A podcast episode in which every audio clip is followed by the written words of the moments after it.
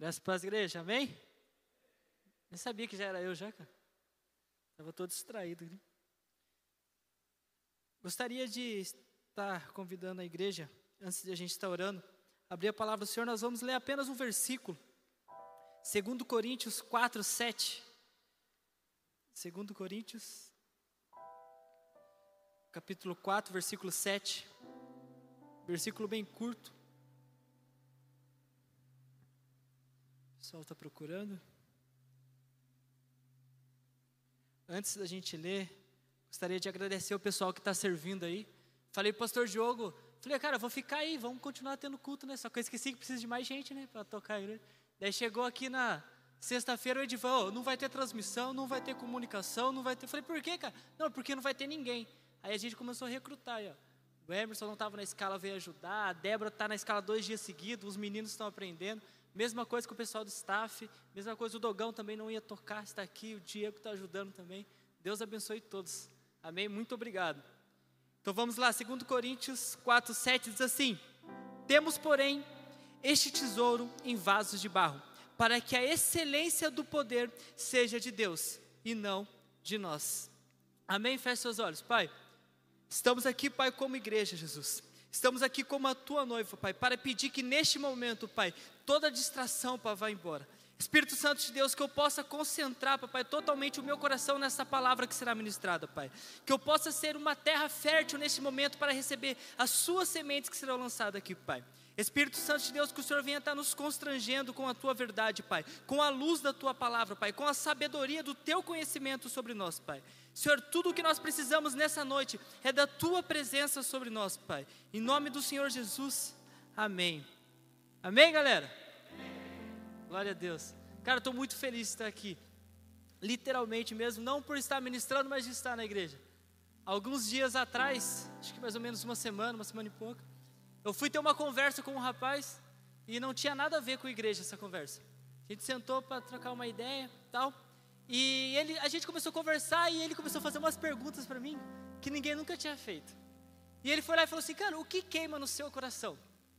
O que realmente queima no seu coração?" E não tinha nada a ver com o ministério aquela conversa, sabe? O certo seria eu falar os estudos. O certo seria eu falar o trabalho. O certo seria eu falar a minha família. Mas naquele momento eu não consegui pensar em nada a não ser a casa do Senhor. Falei, cara, o que queima no meu coração é a igreja.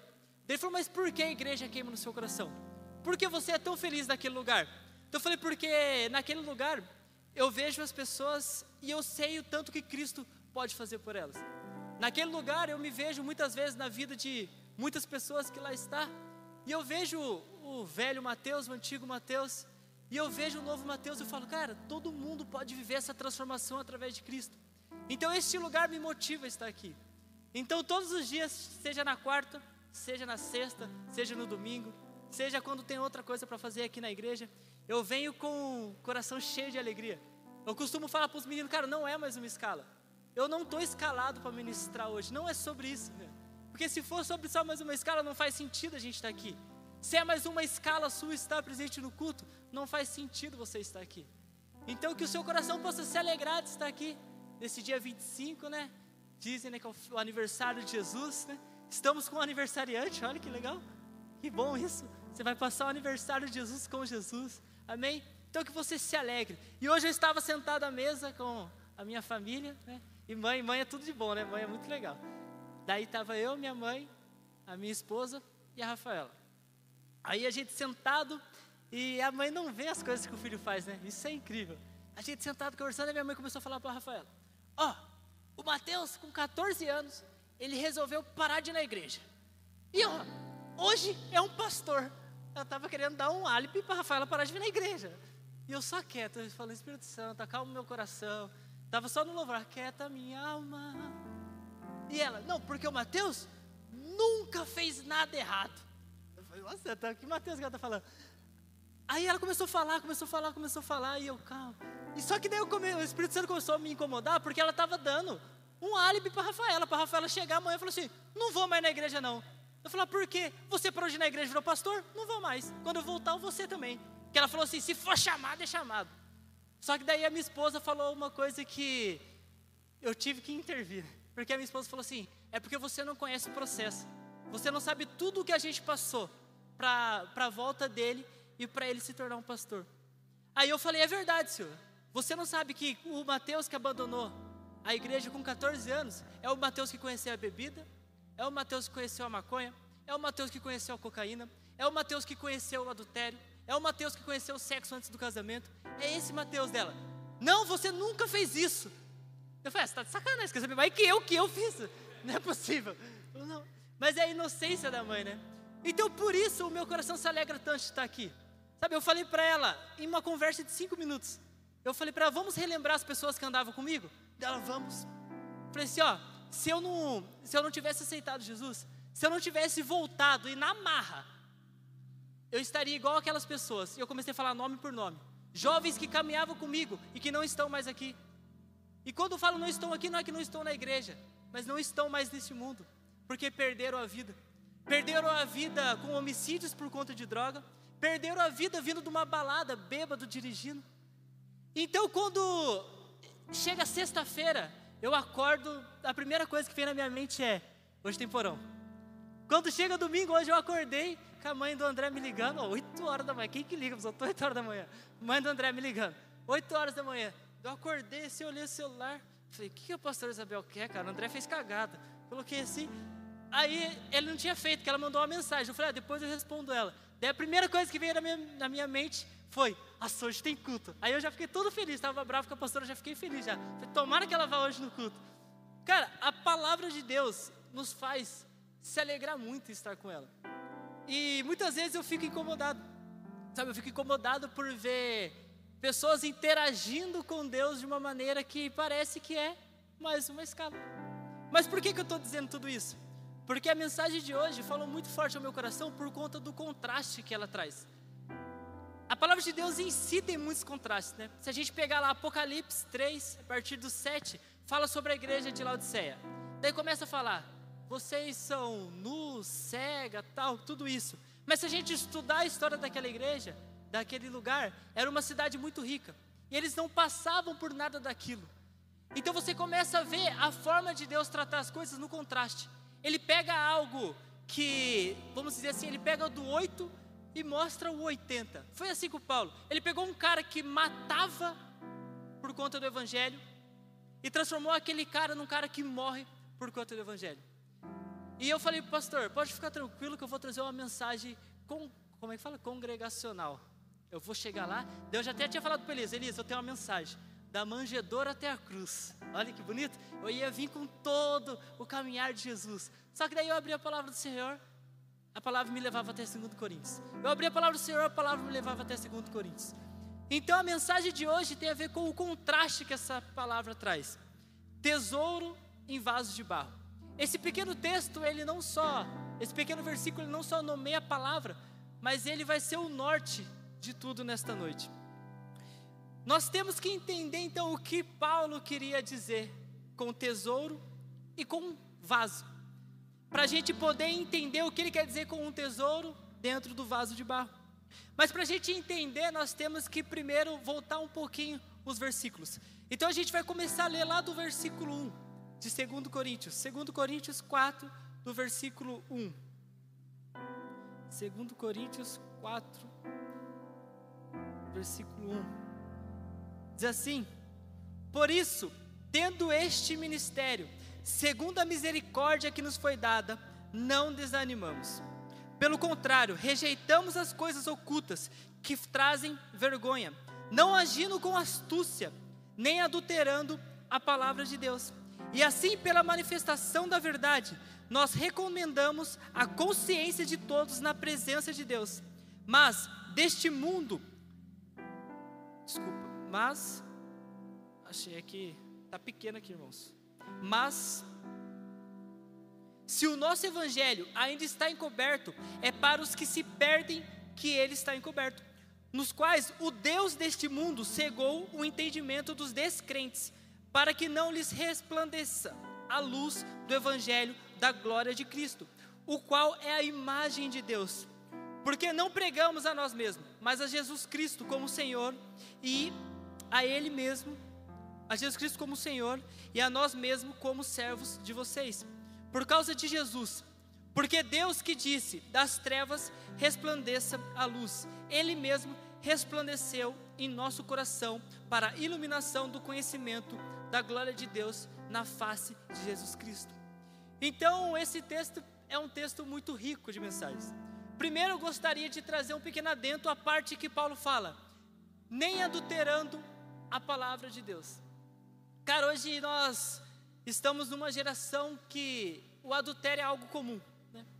O adultério parece ser algo comum nos relacionamentos.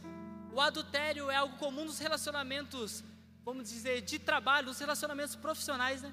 Nós vemos milhares e milhares de pessoas que apontam o dedo para o governo, apontam o dedo, seja para o Lula, apontam o dedo para o Bolsonaro e fala: ladrão, sem vergonha, não existe político honesto. Mas quando tem a oportunidade de fazer uma venda boa, conta uma mentirinha. Né? Quando tem a oportunidade de ir embora mais cedo, dá aquele jeitinho no trabalho para ir embora mais cedo. E nós vivemos adulterando as coisas. E infelizmente, existem muitas pessoas adulterando a palavra do Senhor. Nós abrimos é, o YouTube e nós conseguimos achar todo tipo de mensagem. Se você pegar lá e jogar no YouTube, 2 Coríntios 4,7, você vai ver mensagens desde Hernani Dias Lopes até um cara que você nunca ouviu falar na sua vida.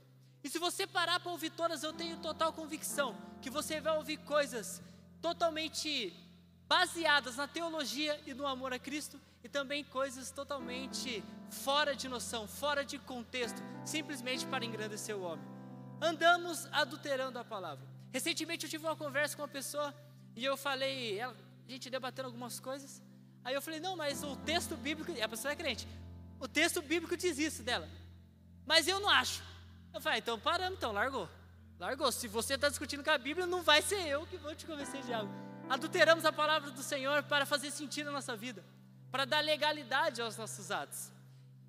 É um pequeno, abrir essa pequena parênteses aí, só para falar sobre o adultério. Mas o ponto que esses primeiros versículos nos trazem é que Paulo começa mostrando sobre a luz do Evangelho. Paulo foi questionado sobre essa luz estar escondida.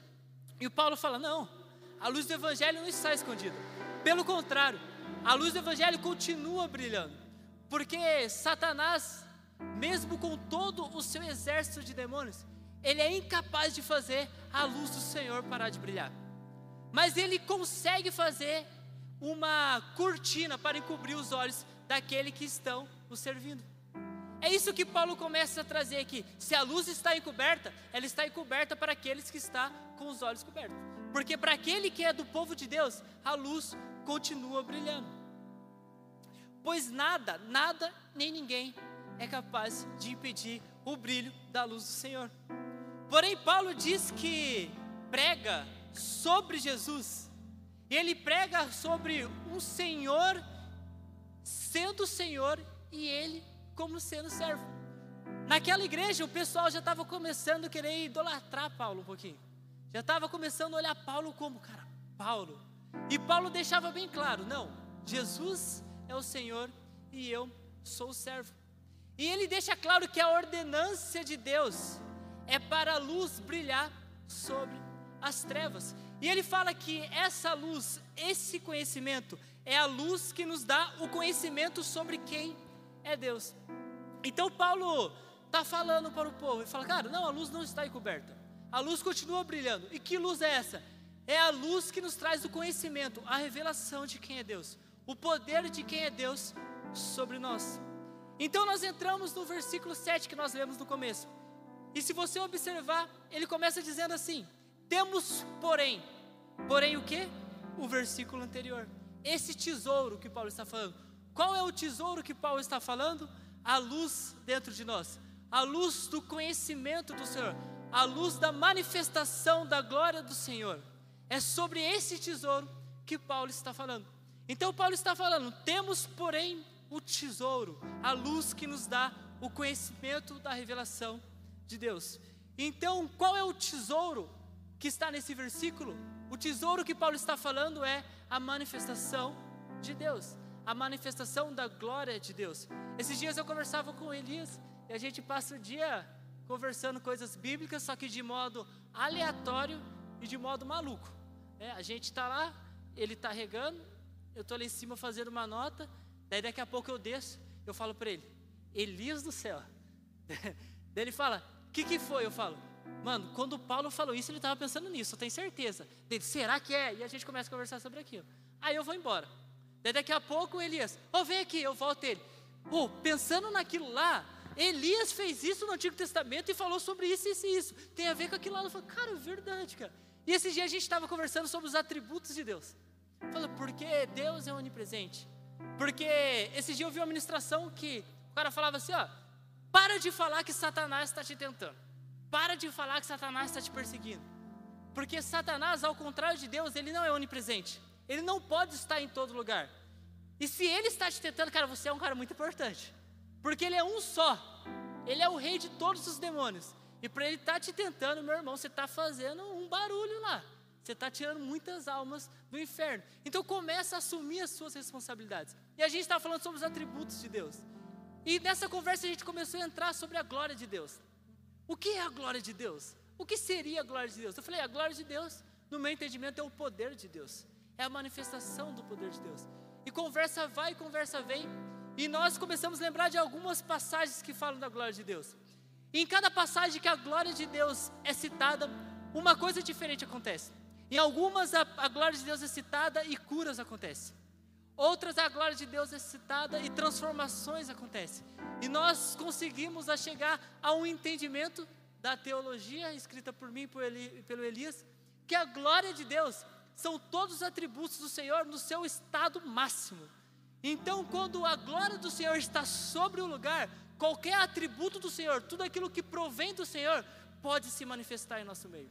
Então, quando nós falamos aqui que a glória do Senhor venha sobre a igreja, nós devemos ansiar por esta glória. Porque se o seu casamento necessita de uma restauração, se alguém da sua família necessita de uma cura, é através da glória do Senhor que essa cura, que essa transformação, que essa restauração irá acontecer. E este é o tesouro que Paulo está falando. Mas o que é o vaso? O vaso é muito mais fácil de entender. Né? Nós temos no linguajar, né, do crente, né, o linguajar gospel, que é de praxe aqui do nosso irmão Davi, né, que não está aqui hoje, mas você quer entender o linguajar crente, fala com o Davi. Esse tempo atrás veio um jovem na igreja, uma camiseta de time, cabelo amarelo, uma corrente desse tamanho aqui, parecia o Luca antes de aceitar Jesus, cheio de corrente. O Luca tinha tanta corrente que se ele fizesse assim, ó, abrir um portal igual o Shang-Chi lá, cara, tanta corrente que ele dava no pescoço, ele andava assim o menino. Aí chegou um jovem assim, daí eu falei, mano, bem, paz, tranquilo, salve, tentando falar da língua dele, né, tentando se turmar. Aí o Davi chegou, ô vaso! O menino olhou e falou, esse gordão está tirando. Ô varão, como que você está? Qual que é o lugar que você habita?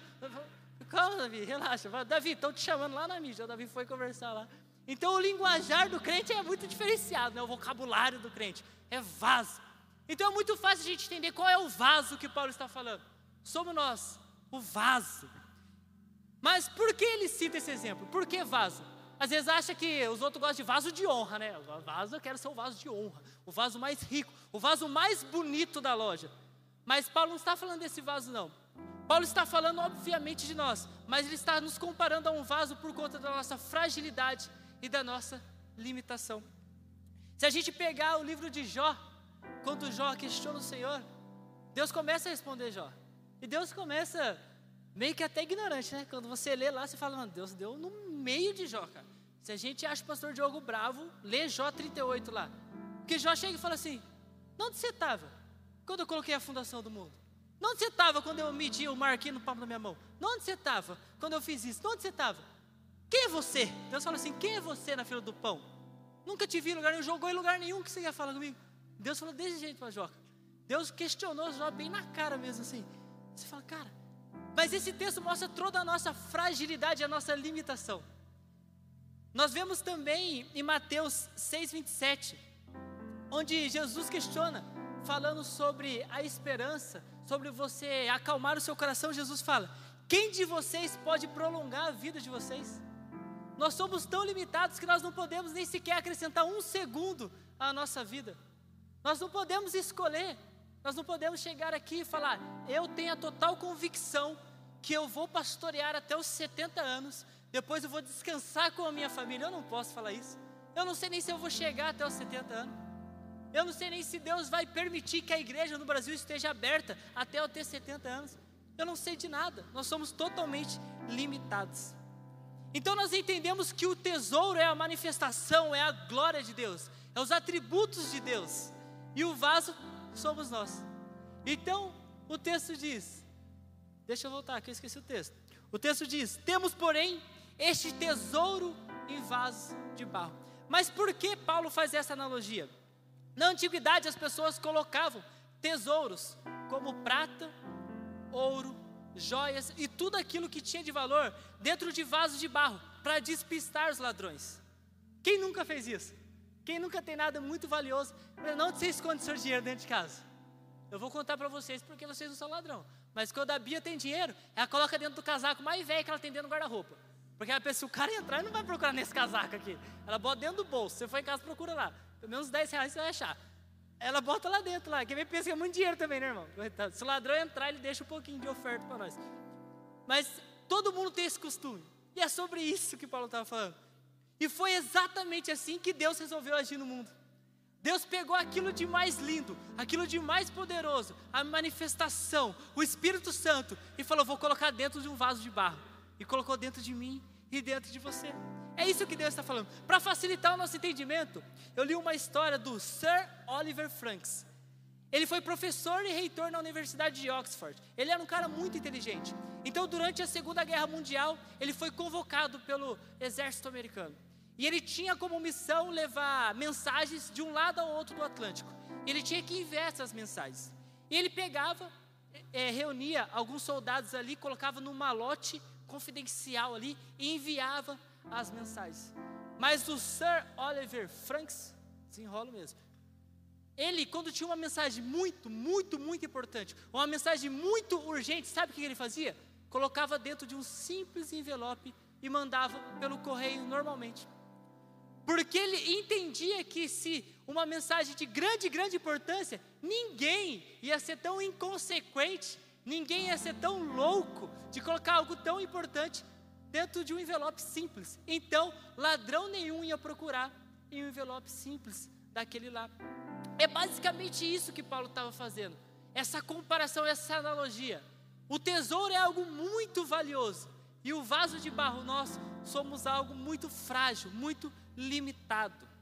Então o contraste está no grande valor do tesouro, da manifestação e do poder de Deus, e no pequeno valor nosso com as nossas fraquezas, limitações e fragilidades.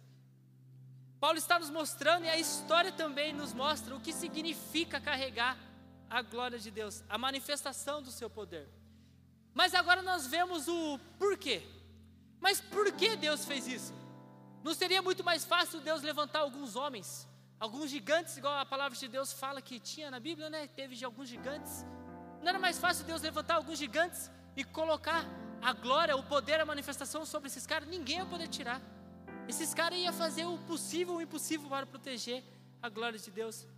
Não seria mais fácil Deus criar super-homens e super-mulheres?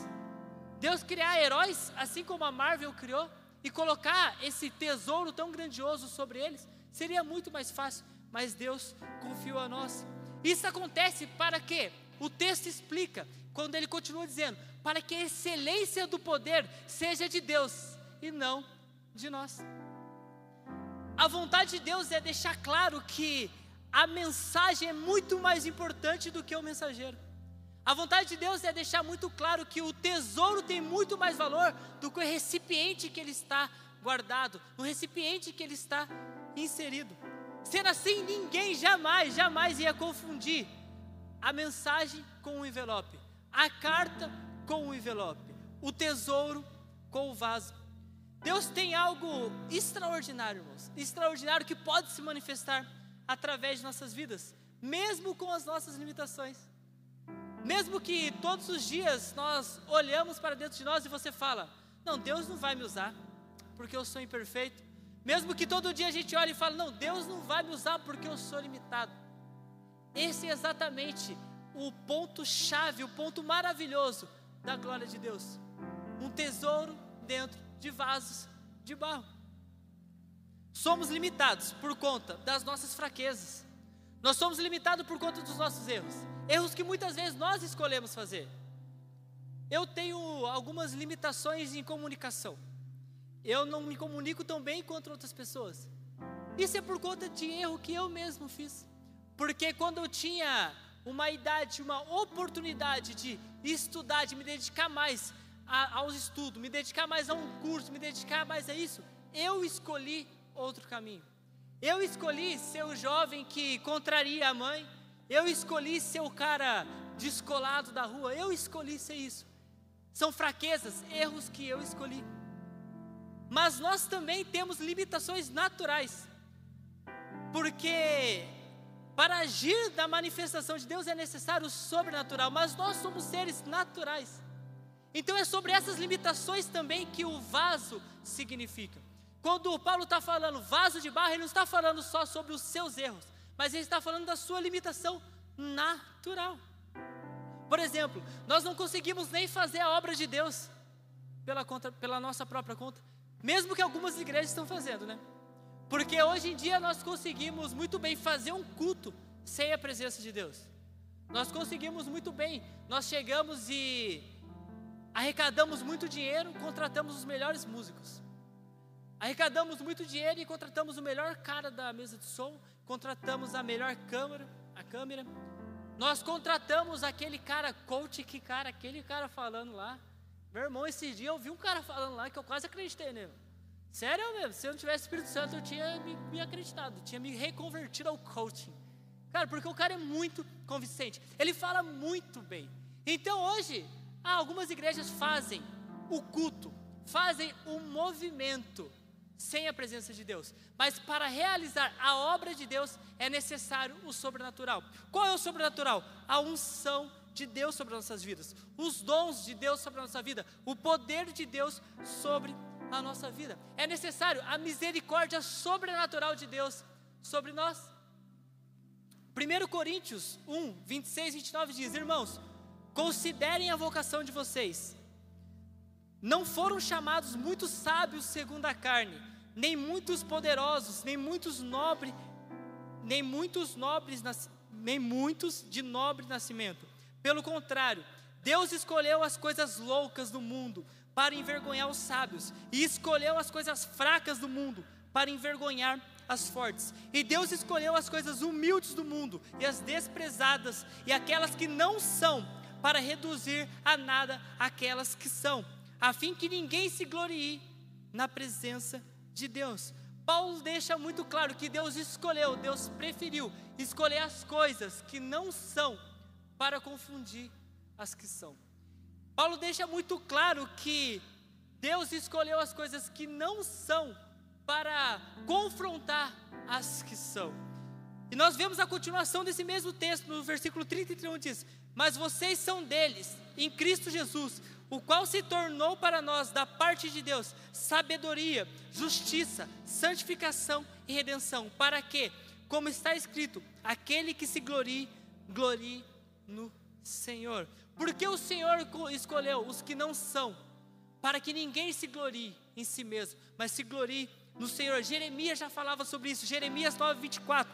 Mas aquele que se gloria, glorie-se nisto, em me conhecer e saber que eu sou o Senhor, e faço misericórdia, juízo e justiça na terra, porque destas coisas me, me agrado, diz o Senhor. Afinal de contas, eu e você não temos nada a se gloriar, apenas o Senhor Jesus Cristo, apenas a misericórdia, apenas o tesouro sobre nós.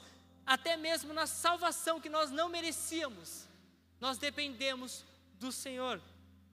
Tiago 5, 17 e 18 diz: Elias era homem semelhante a nós, sujeito aos mesmos sentimentos, e orou com fervor para que não chovesse sobre a terra. E por três anos e seis meses não choveu. Depois orou de novo, então o céu deu chuva, e a terra produziu os seus frutos. Tiago nos traz o exemplo de Elias, destacando a nossa semelhança com ele e mostrando que em meio às nossas limitações, Deus pode nos usar.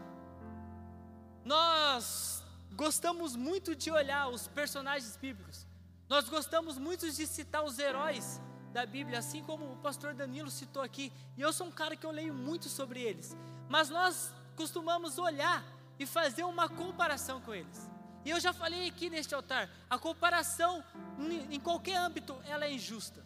Porque ou você vai se sentir melhor ou você vai se sentir pior do que aquela pessoa. E quando nós se comparamos aos personagens bíblicos e quando nós se comparamos aos heróis da história do evangelho, nós sempre nos colocamos numa posição abaixo deles. Porque nós olhamos sempre os grandes feitos e nós esquecemos da parte humana, da parte falhas dele. Todo mundo fala sobre Davi, que Davi foi adúltero.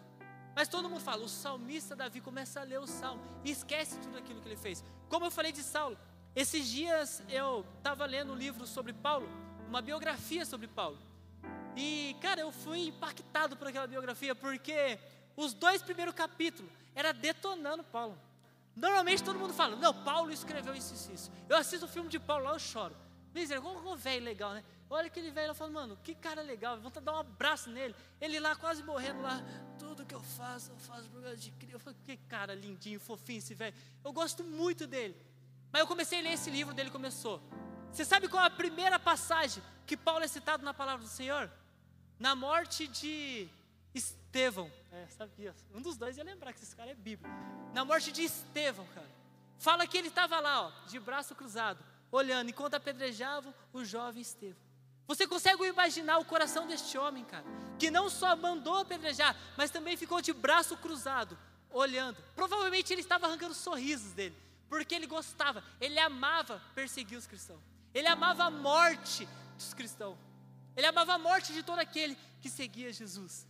Mas nós, quando olhamos para Paulo, olhamos somente a parte que Paulo escreveu tudo isso. Paulo preso escreveu as cartas. Paulo fez isso. Paulo fez aquilo. Assim como Elias, foi Paulo, homem semelhante a nós. Elias mesmo, 1 Reis 19, diz assim, do versículo 1 até o 4: Então Jezabel mandou um mensageiro a Elias para dizer-lhe: Que os deuses me castiguem, se amanhã, a esta hora, eu não tiver feito com a sua vida o mesmo que você fez com a vida de cada um deles. Elias ficou com medo, levantou-se para salvar a sua vida e, e se foi e chegou a Berseba, que pertence a Judá e ali ele deixou o seu servo. Ele mesmo, porém, foi para o deserto, caminhando um dia inteiro. Por fim, sentou-se debaixo de um zimbro, sentiu vontade de morrer e orou: Basta, Senhor, tira a minha vida, porque eu não sou melhor do que os meus pais. Cara, quando eu li isso, eu lembrei exatamente da nossa geração. Todo mundo aqui já ouviu falar que o mal da nossa geração é a depressão são as doenças né, psicológicas, as doenças sentimentais. Todo mundo costuma falar isso. Por quê? Porque nós viemos de uma geração que tudo era demônio, né? Eu lembro que quando eu era pequeno, eu ganhei umas cartas do Yu-Gi-Oh! lá, cara, eu tinha, batia aqui, eu virava todas, eu era bom. Batia, virava todas. Cheguei com as cartas em casa todo feliz, andando igual o Calebinho anda assim, ó. Todo felizão assim. Cheguei lá, eu falei, ó oh, mãe, minha carta, ela. E o guiô, falei, é do diabo, queimou. Queimou tudo minha carta. Satanás estava na cartinha, Satanás estava no desenho, Satanás estava no videogame, Satanás estava na televisão, Satanás, cara, ele estava popular nessa época. Tudo era Satanás. Só que daí veio a nossa geração. A nossa geração é a geração do quê? Nada é Satanás. Nada é o diabo. Tudo agora é. Não, nada a ver.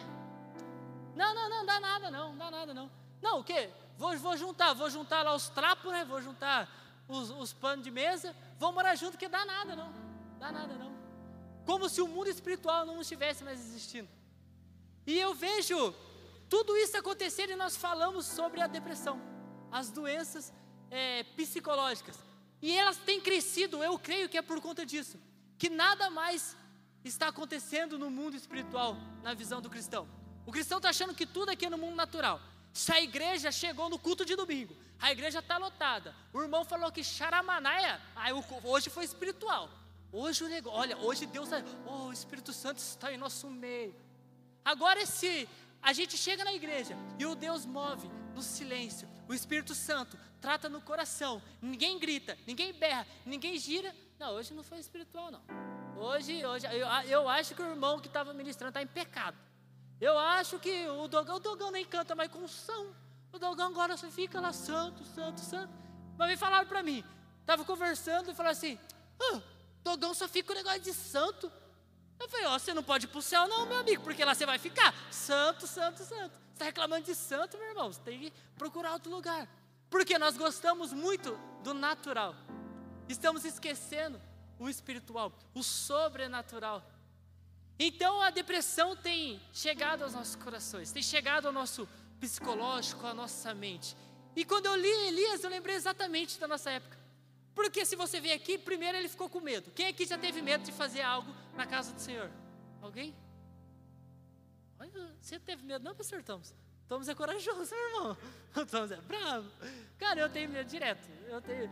Esse, esse dia eu até mandei lá, né, um, uma, um breve testemunho que eu orei para a senhora lá. Eu mandei só no grupo dos jovens. Cara, eu fui comprar um negócio. Aí eu fui comprar um sorvete. Aí eu comprei o um sorvete. A hora que eu fui sair, a mulher falou assim para mim: Feliz Natal. Ela, uma senhora, gosta de senhora, senhora é legal. Ela falou para mim, tão fofinho, tão fofinho, que eu falei, Feliz Natal. Daí ela falou assim: Isso se eu não te ver, mas eu acho que eu vou te ver ainda. Era dia 20, 22. Eu falei, eu não vou mais ver ela, porque não, eu não compro sorvete todo dia. Eu quase, quando eu compro, ainda não é na sorveteria, eu não vou ver ela. Calhou de eu ir pagar uma conta de frente com a sorveteria, e eu fui lá. E fui embora. Só que aquela palavra dela, mas eu ainda vou te ver, ficou na minha mente. Eu falei, Senhor, por que, ela falou que ela vai me ver? Será que ela é feiticeira? Será que ela é alguma coisa assim? Sei, por que, que ela vai me ver? Ela vai fazer alguma coisa para mim, Deus. Aí no outro dia, o Márcio falou: eu tenho uma entrega para fazer. Aí eu fui fazer a entrega. Daí quando eu voltava voltando, eu ia passar na frente daquela sorveteria. Eu falei, se ela falou que ela vai me ver, ela vai me ver agora. E eu voltei lá. E eu voltei lá, daí eu falei, eu vou orar por ela, eu vou orar por ela. Daí você vai provando Deus, né? Eu falei, Deus, se não tiver ninguém na sorveteria, eu oro. Deus, se ela tiver no caixa, ela tiver com um sorriso, eu oro. E eu colocando alguns obstáculos. Cheguei lá, não tinha ninguém, e ela estava com um sorriso de orelha a orelha. Eu fui lá, e o medo, o medo dentro de mim. Eu falei, vou pegar um sorvetinho de 1,50, que é tudo que eu tenho, Deus. Peguei 1,50, fui lá, peguei um sorvete, e ela falou assim para mim, só isso? eu falei, é. Aí ela começou a cobrar, e o Espírito Santo, você não vai orar? Eu falei, calma, Espírito Santo, fica aí. E eu fiquei, eu fiquei, e o medo dentro de mim, irmãos, estava eu e ela, não tinha mais ninguém. Eu ia só pegar na mão dela e ia falar, Deus, abençoa a vida dela. Mas eu estava com um medo tão grande, eu estava com um medo tão grande dentro de mim. E eu peguei, eu falei para ela assim, ela terminou dela, só isso, Feliz Natal. Eu falei, você falou isso para mim ontem? Ela, é, e você falou que ia me ver, e eu voltei aqui, eu posso orar por você? Daí ela falou, pode. A hora que eu peguei na mão dela para entrar, entrou o Vida Louca. Daí o Vida Louca entrou assim, dele, ó, oh, dá licença. Eu olhei, eu falei, Deus, oh, Satanás. Aí ele foi lá e falou assim, posso entrar com a sacola? Eu nem trampo lá, falei, pode, pode, entra aí. Aí ele entrou com a sacola. Aí eu peguei na mão dela, dela fechou o olho, a gente começou a orar. E ele ficou lá. Ele pegou o sorvete dele e ficou olhando para mim, orando ela assim. Mas, cara, eu nunca senti um temor daquele jeito. Eu estava com tanto medo de fazer uma simples oração. Quando eu terminei, ela falou, falou assim para mim: Esse foi o melhor presente de Natal que eu recebi. Aí eu ganhei o dinheiro, eu fui embora felizão, cara. Por que nós sentimos tanto medo, né? E quando nós sentimos medo, o que, que nós fazemos? Vou fazer não, estou com maior medo. Quantas vezes algum pastor já mandou uma mensagem para você? Fala para Lu, seu Lu, fala um negócio para a gente lá, Lu. Ah, eu tenho medo. Eu vou cozinhar, mais fácil. Nós ficamos com medo de fazer, cara. Nós ficamos com medo de mover no sobrenatural. Mas porque nós esquecemos que nós, nós estamos portando o tesouro, mesmo com a nossa limitação e mesmo com a nossa fragilidade. E Elias era assim, Elias ficou com medo. Quando ele correu para o deserto, o que, que ele quis fazer? Ele quis morrer, cara. Isso, a Carol está estudando essa, essa questão de psicologia, tudo aí. Quando a pessoa tem desejo de morrer, é uma clara evidência de depressão, certo? Exatamente. Então, quando eu li aquilo, eu falei, cara, Elias estava passando por um processo depressivo naquele momento, exatamente como muitas pessoas estão na igreja, exatamente com aquela angústia que muitas pessoas se chegam até Deus. Mas, mesmo assim, chegou um certo ponto, Elias com essa limitação, com essa fragilidade, esse homem chegou e orou e não choveu. Cara, isso é muito lindo. Eu não sei vocês, mas eu fico apaixonado pela palavra de Deus. Quando eu leio algo que a palavra de Deus fala, um homem, assim como Samuel, limitado assim como Samuel, chegou e falou assim: não vai chover. E não choveu. Você consegue imaginar quão lindo é isso, quão grande é isso, quão poderoso é isso? Mas não satisfeito, o homem, igual Samuel, falou: agora chove. Ele orou novamente e choveu. Cara, essa é a manifestação do Senhor. O tesouro sendo manifestado em vaso de barro, independente da limitação. Então hoje, você que está aí, o Caio, o Caio está lá olhando para mim e está falando: Acho que o pastor está viajando. Certeza que ele está pensando nisso. Conheço, eu vejo no olhar. Deus pode, Caio, te usar para falar, cara, vai acontecer isso e vai acontecer isso. Deus pode pegar você, Caio, quando você estiver na sua escola e você sentir que alguém está doente, ou alguém chega para você, nossa, Caio, estou com uma dor na coluna aqui. Você pode colocar a mão, você pode orar. E o tesouro que está em você, que é a manifestação, a glória, o poder de Deus é o suficiente para curar aquela pessoa, independente das nossas limitações. Outro exemplo, Paulo, 1 Coríntios 15, 9, voltando a falar de Paulo, Paulo, Paulo é muito legal. Porque eu sou o menor dos apóstolos, e nem mesmo sou digno de ser chamado de apóstolo, pois persegui a igreja de Deus. Que, que Paulo está fazendo? Paulo está destacando o vaso de barro. Paulo está falando, cara, eu sou frágil, eu sou limitado, eu sou ruim, eu sou o pior dos piores, eu sou pecador. Isso que Paulo está fazendo. Mas ele continua no versículo 10: Mas pela graça de Deus sou o que sou, e a sua graça que me foi concedida não se tornou vã. Pelo contrário, trabalhei muito mais do que todos eles. Todavia, não eu, mas a graça de Deus que está comigo. Neste momento, Paulo destaca o que? O tesouro. Paulo destacou o vaso. Eu sou limitado, mas a graça de Deus que está em mim. Sabe o que Paulo está dizendo? A graça de Deus define a sua identidade. O que definia a identidade de Paulo não eram as limitações, as fraquezas e os pecados de Paulo, quando ele perseguia a igreja, e sim a graça de Deus sobre ele, que o transformou em um novo homem, através da manifestação do poder de Deus sobre ele. Se nós lembrarmos o, a conversão de Paulo, o que veio sobre Paulo? A luz. A luz veio e cegou Paulo. Quando nós lemos os primeiros versículos do que está falando, a luz do conhecimento que está sobre nós, que está dentro de nós. É sobre esse tesouro. E se nós pegarmos toda a palavra de Deus, nós vemos que a graça está totalmente ligada à capacitação. A graça também é um outro assunto muito distorcido, né? Nos dias de hoje. Algumas pessoas pensam que graça de Deus é te deixar rico. As outras pessoas acham que graça de Deus é te deixar famoso. Outras acham que graça de Deus é, é ter seguidor no Instagram. Ganhei mil seguidores, graças a Deus. Graças a Deus, tem nada de Deus aí não, meu irmão. Você só ganhou seguidor só. Só a pessoa que está curiosa de ver sua vida, só, só isso. Não passe disso. Mas a graça de Deus está ligada à capacitação. A graça de Deus capacita o homem à salvação. A graça de Deus capacita o homem a vencer o pecado que o escravizava. A graça de Deus capacita o homem para fazer qualquer ministério, qualquer obra ministerial dentro da obra de Deus. É tudo pela graça de Deus. A graça de Deus capacita o homem de conhecer o próprio Deus. A graça de Deus capacita o homem de se mover no sobrenatural junto com Deus. A graça de Deus é a capacitação de Deus. A graça vai muito além da nossa limitação. E quando nós começamos a se mover através da graça de Deus, as pessoas ao nosso redor param de olhar somente o vaso de barro, para de olhar somente as nossas limitações e começa a olhar um vaso de barro que porta um tesouro. Ela começa a olhar e fala assim: e Mateus lá, ele é magrinho, coitadinho, feinho, coitadinho, tem força para nada. Mas eu vi ele falando sobre um Deus vivo. Eu vi esses dias ele orando em nome do Senhor Jesus Cristo e um cara foi curado. Eu vi esses dias isso, isso e aquilo. Sabe o André? Nossa, inconsequente, meu Deus, André. Responsável, André. Mas eu vi o André chorando na presença de Deus. E eu fiquei apaixonado por aquele Deus que o André conhece. Nós passamos de ser conhecidos somente pelo vaso de barro, mas passamos a ser conhecidos pelo vaso de barro que porta o tesouro, que porta o Espírito Santo, que porta a manifestação de Deus. Segundo Coríntios 4, 4 também, do 8 e 9, Paulo começa a exemplificar isso. E ele diz: Em tudo somos atribulados porém não angustiados. Ficamos perplexos, porém não desanimados. Somos perseguidos, porém não abandonados. Somos derrubados, porém não destruídos. Paulo exemplifica as características dos vasos que carregam o tesouro. Sabe por quê? Porque o vaso, eu e você, é atribulado. Eu e você somos fragilizados. Eu e você ficamos perplexos. Eu e você somos derrubados. Mas a graça nos permite não ficar angustiado em meio à tribulação.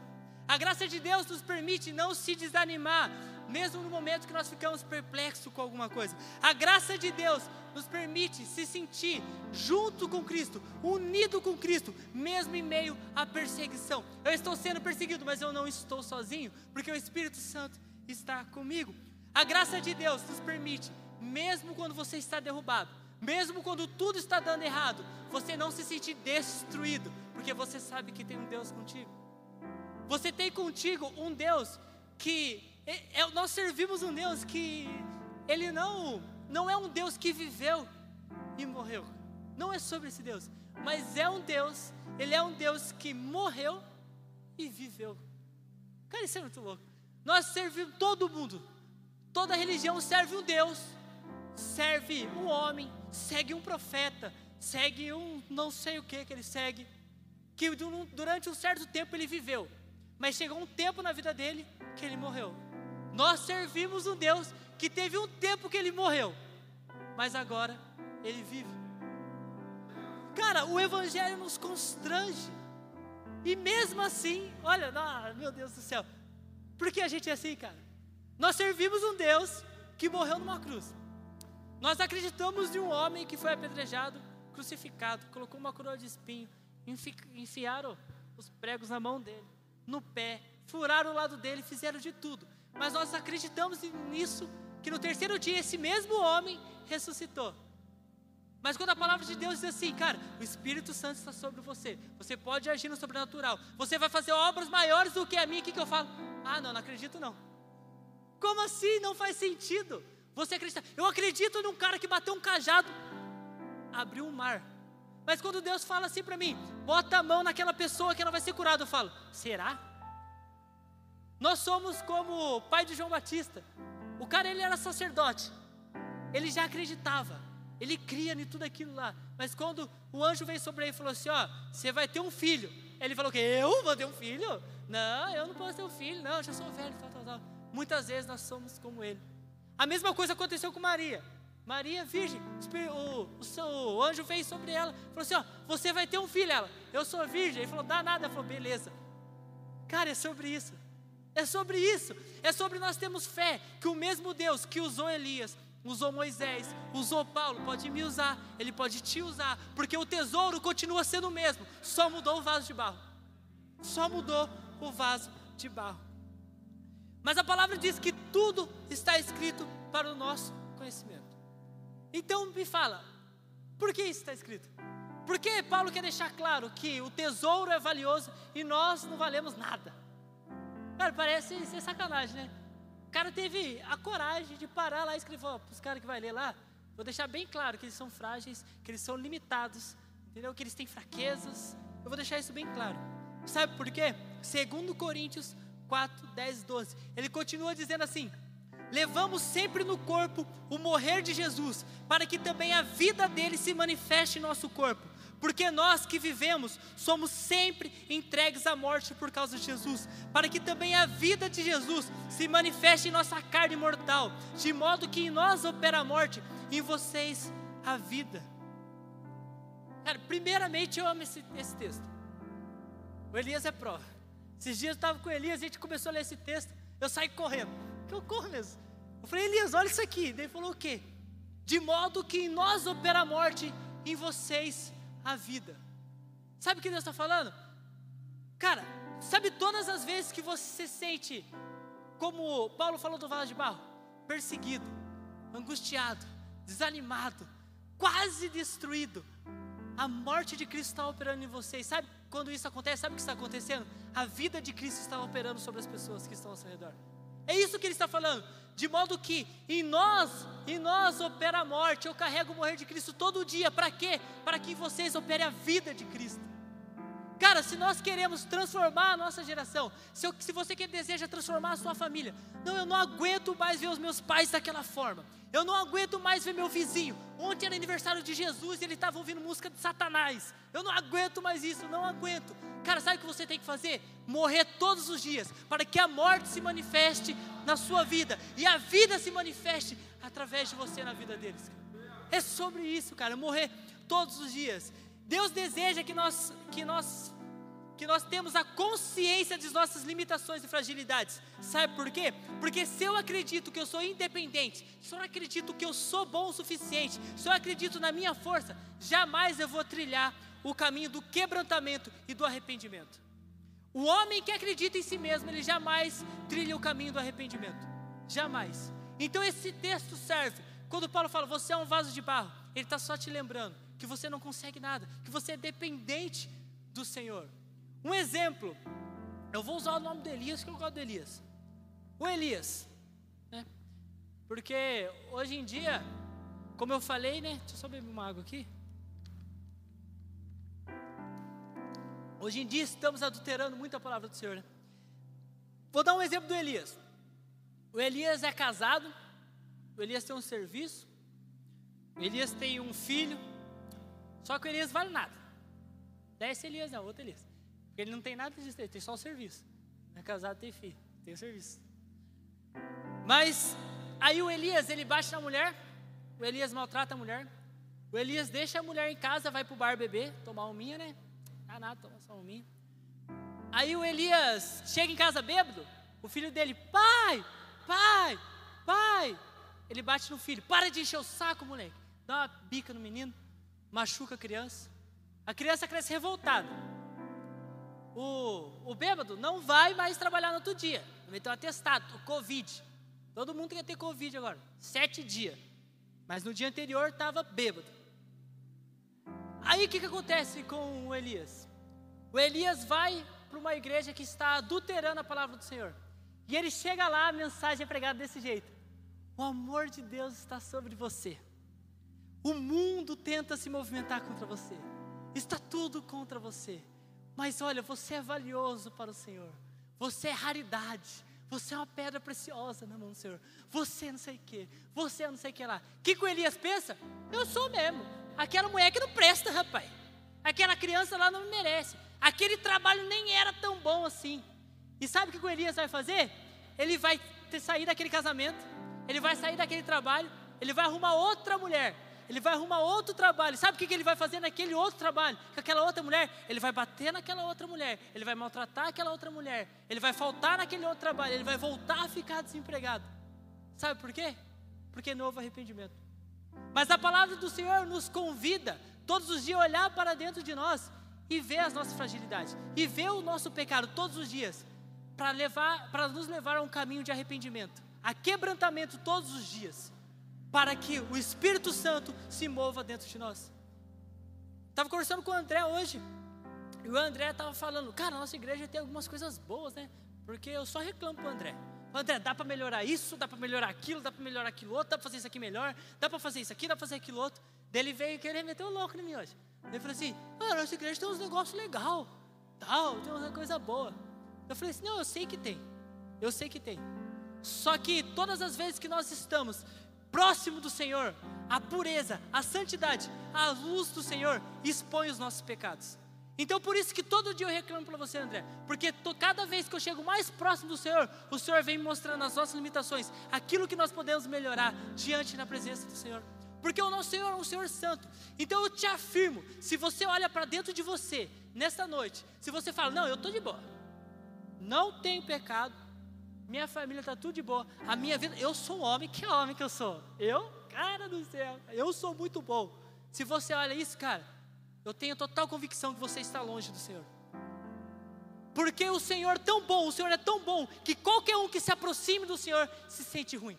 Qualquer um que se aproxima do Senhor se sente sujo.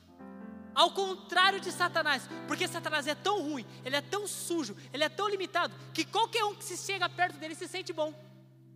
Você pode pegar, vai conversar com um homem lá fora, vai conversar com qualquer um. O cara está com uma vida destruída. Ele está vendendo curso como ter uma vida bem sucedida.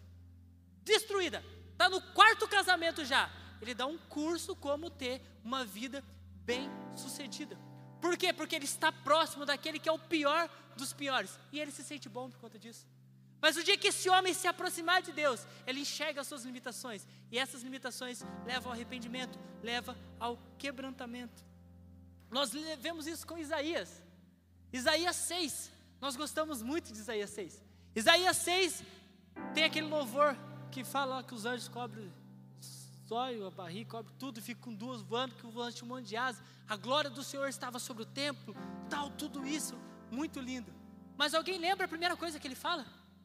Quando ele está na presença do Senhor, sabe o que ele fala? Ai de mim, porque eu, sou, eu tanto eu quanto meu povo tem lábios impuros. Mas ele não era profeta do Senhor? Ele não falava em nome do Senhor? Porque a presença do Senhor é tão santa, ela é tão pura que até mesmo um profeta do Senhor se sente sujo diante dele.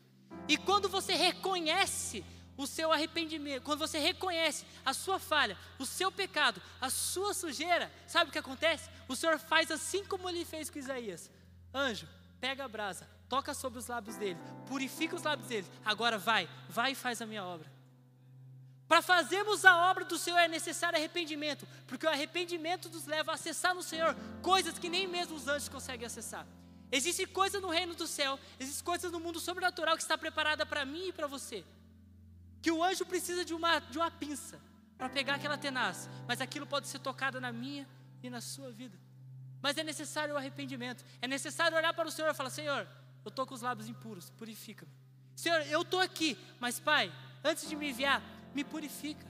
Nós desejamos chamado, nós desejamos o propósito, mas não desejamos a purificação do Espírito Santo.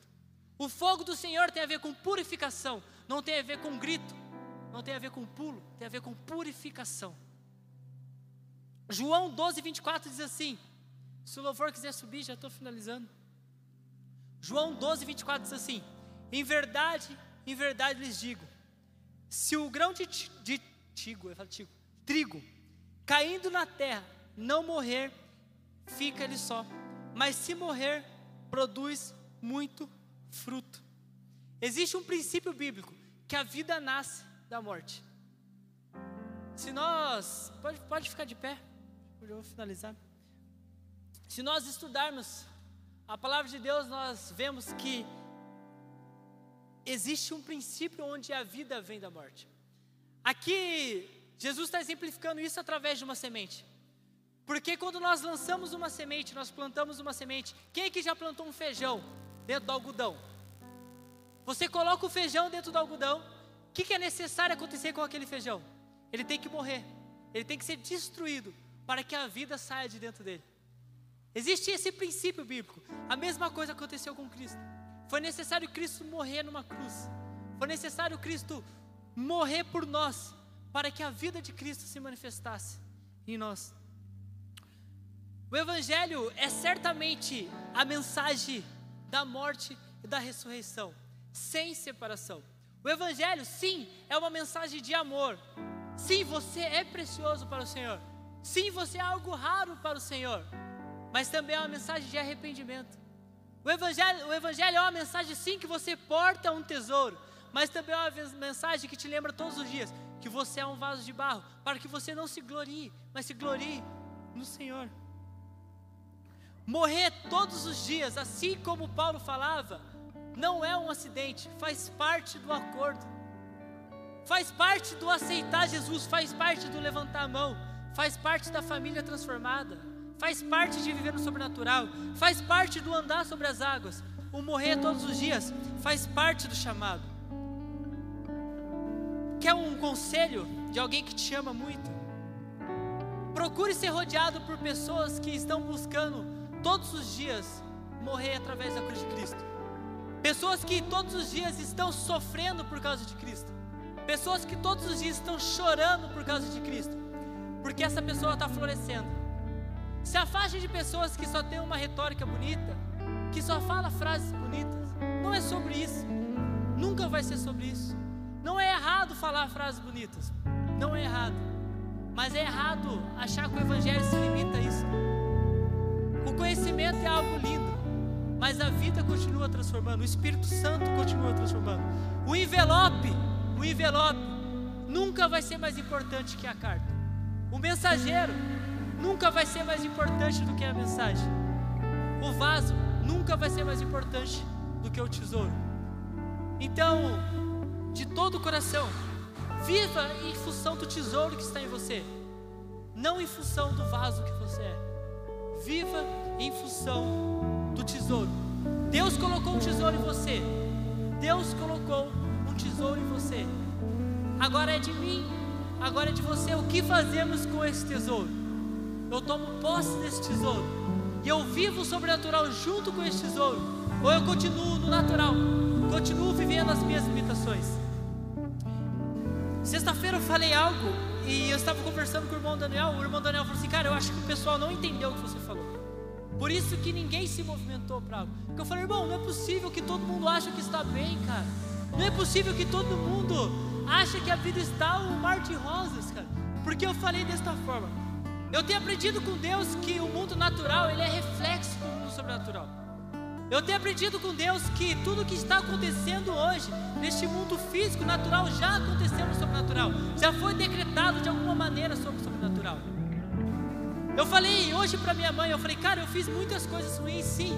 Só que o que me trouxe para perto do Senhor foi aquilo que aconteceu no sobrenatural, que era uma vida de oração da minha esposa e também da minha mãe no secreto. Porque mesmo que eu estava naquele momento, no habitando um lugar ruim, no mundo natural, naquele exato momento, no mundo sobrenatural, coisas estavam sendo decretadas sobre a minha vida que eu estou vivendo hoje. Então, tudo isso que nós estamos vivendo aqui hoje, que você vive junto comigo, já estava, já foi decretado no mundo sobrenatural há muitos anos atrás. E quando eu falei isso, eu falei, cara, eu tenho total convicção que existem pessoas aqui que anseiam por alguma libertação, que anseiam por cura, que anseiam, que anseiam por restauração em relacionamentos.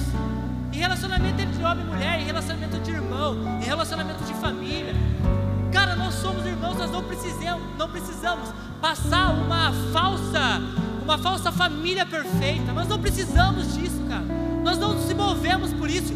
Quando você levanta sua mão e quando nós oramos junto, ninguém está colocando um alvo sobre você e está falando, ah lá o pecador. Sabe que eu olho quando eu vejo alguém com a mão levantada? Eu falo, olha lá, um servo de Cristo. Alguém entendeu quão bom, quão misericordioso é Deus. Então, novamente, eu faço esse apelo nessa noite. Eu não estou falando sobre aceitar Jesus novamente, não, não é sobre isso. Eu creio que aqui só tem um brother aqui que é visitante, ele já é cristão, não é sobre isso, cara. Mas eu gostaria de orar com você para a restauração da sua vida, da sua família. Cara, tem, eu sei que existe em nós muitas marcas, muitas feridas, você nem entende como está aí, mas você entende que ela necessita ser curada. Existem muitas coisas dentro de nós que tem nos machucado tanto, que tem nos impedido, tem nos trazido medo, depressão, angústia. Isso necessita ser curado. Mas para que essa cura seja manifesta no mundo natural, nós precisamos proclamar isso em nome de Jesus sobre o mundo sobrenatural. Não é sobre o nome do Mateus, vaso de barro. Não é sobre um porão, simplesmente um prédio. É sobre o nome de Jesus. É sobre a manifestação do poder de Deus sobre nós. É sobre a glória de Deus sobre nós. Nós não precisamos sentir um arrepio. Nós não precisamos sentir uma emoção. Nós precisamos ter a convicção que o nome do Senhor está sobre nós, nos curando, nos libertando, nos transformando. Porque aquele que é curado está hábil para curar, seus olhos, cara. Ore comigo. Não precisa levantar a sua mão, mas eu peço que você ore comigo. Cara, coloca a mão no seu coração. Coloque a mão no seu coração e comece a falar com Deus. Cara, é aquilo que está mais íntimo no seu coração. É aquilo que ninguém sabe. A sua esposa não sabe que te incomoda. O seu melhor amigo não sabe que te incomoda. Você nunca teve coragem de falar isso para Deus. Mas esta é a noite de você entregar aos pés da cruz toda a sua limitação, toda a sua fraqueza, para que o tesouro de Deus resplandeça sobre a sua vida. Pai, estamos aqui, Jesus. Estamos aqui como a sua noiva, Pai. Uma noiva limitada, uma noiva frágil, Pai. Para proclamar sobre o mundo espiritual, Pai, a cura que nós precisamos, Pai. Nesse momento, Senhor, nós chegamos até a tua luz, Pai. A luz da tua glória, a luz do teu poder, a luz da tua manifestação, para que os meus pecados fiquem expostos para que as minhas falhas fiquem expostas, Senhor, para que eu consiga trilhar um caminho de arrependimento, de quebrantamento a Teu Senhor, Pai. Senhor, eu clamo pelo teu santo nome sobre nós, Pai. Eu não clamo, Pai, por aquilo que homens falam, mas eu clamo por aquilo que a tua palavra fala, Pai. Nós pedimos por aquilo que o Senhor prometeu para nós, Pai. Assim como foi lido aqui em Apocalipse 21, Pai. Eu creio num novo céu, um novo céu, uma nova terra, Pai. Um novo tempo sobre nós, Pai. Onde não existirá mais lágrimas, Pai. Não existirá mais dor, Pai. Mas até lá, Pai, nos transforma, nos transforma a tua semelhança, Pai. Nos sara, Pai, para que nós possamos carregar esse tesouro, manifestar esse tesouro, Pai. É isso que eu te peço, Pai. Em nome do Senhor Jesus, Pai. Que a sua vida resplandeça em nós, Pai. Que a sua vida se manifeste na sua igreja, Pai. Espírito Santo de Deus, Pai. Ensina a tua igreja, Pai. Ensina os seus filhos a morrer contigo todos os dias, Pai. Nós não precisamos mais de palavras bonitas. Nós não precisamos mais de frases de efeito. Nós precisamos morrer contigo. Pai, que a tua graça me capacite a morrer contigo todos os dias, Pai. É isso que eu te peço, Pai, te agradeço. Em nome de Jesus, Pai. Nós te amamos. Nós amamos a tua presença.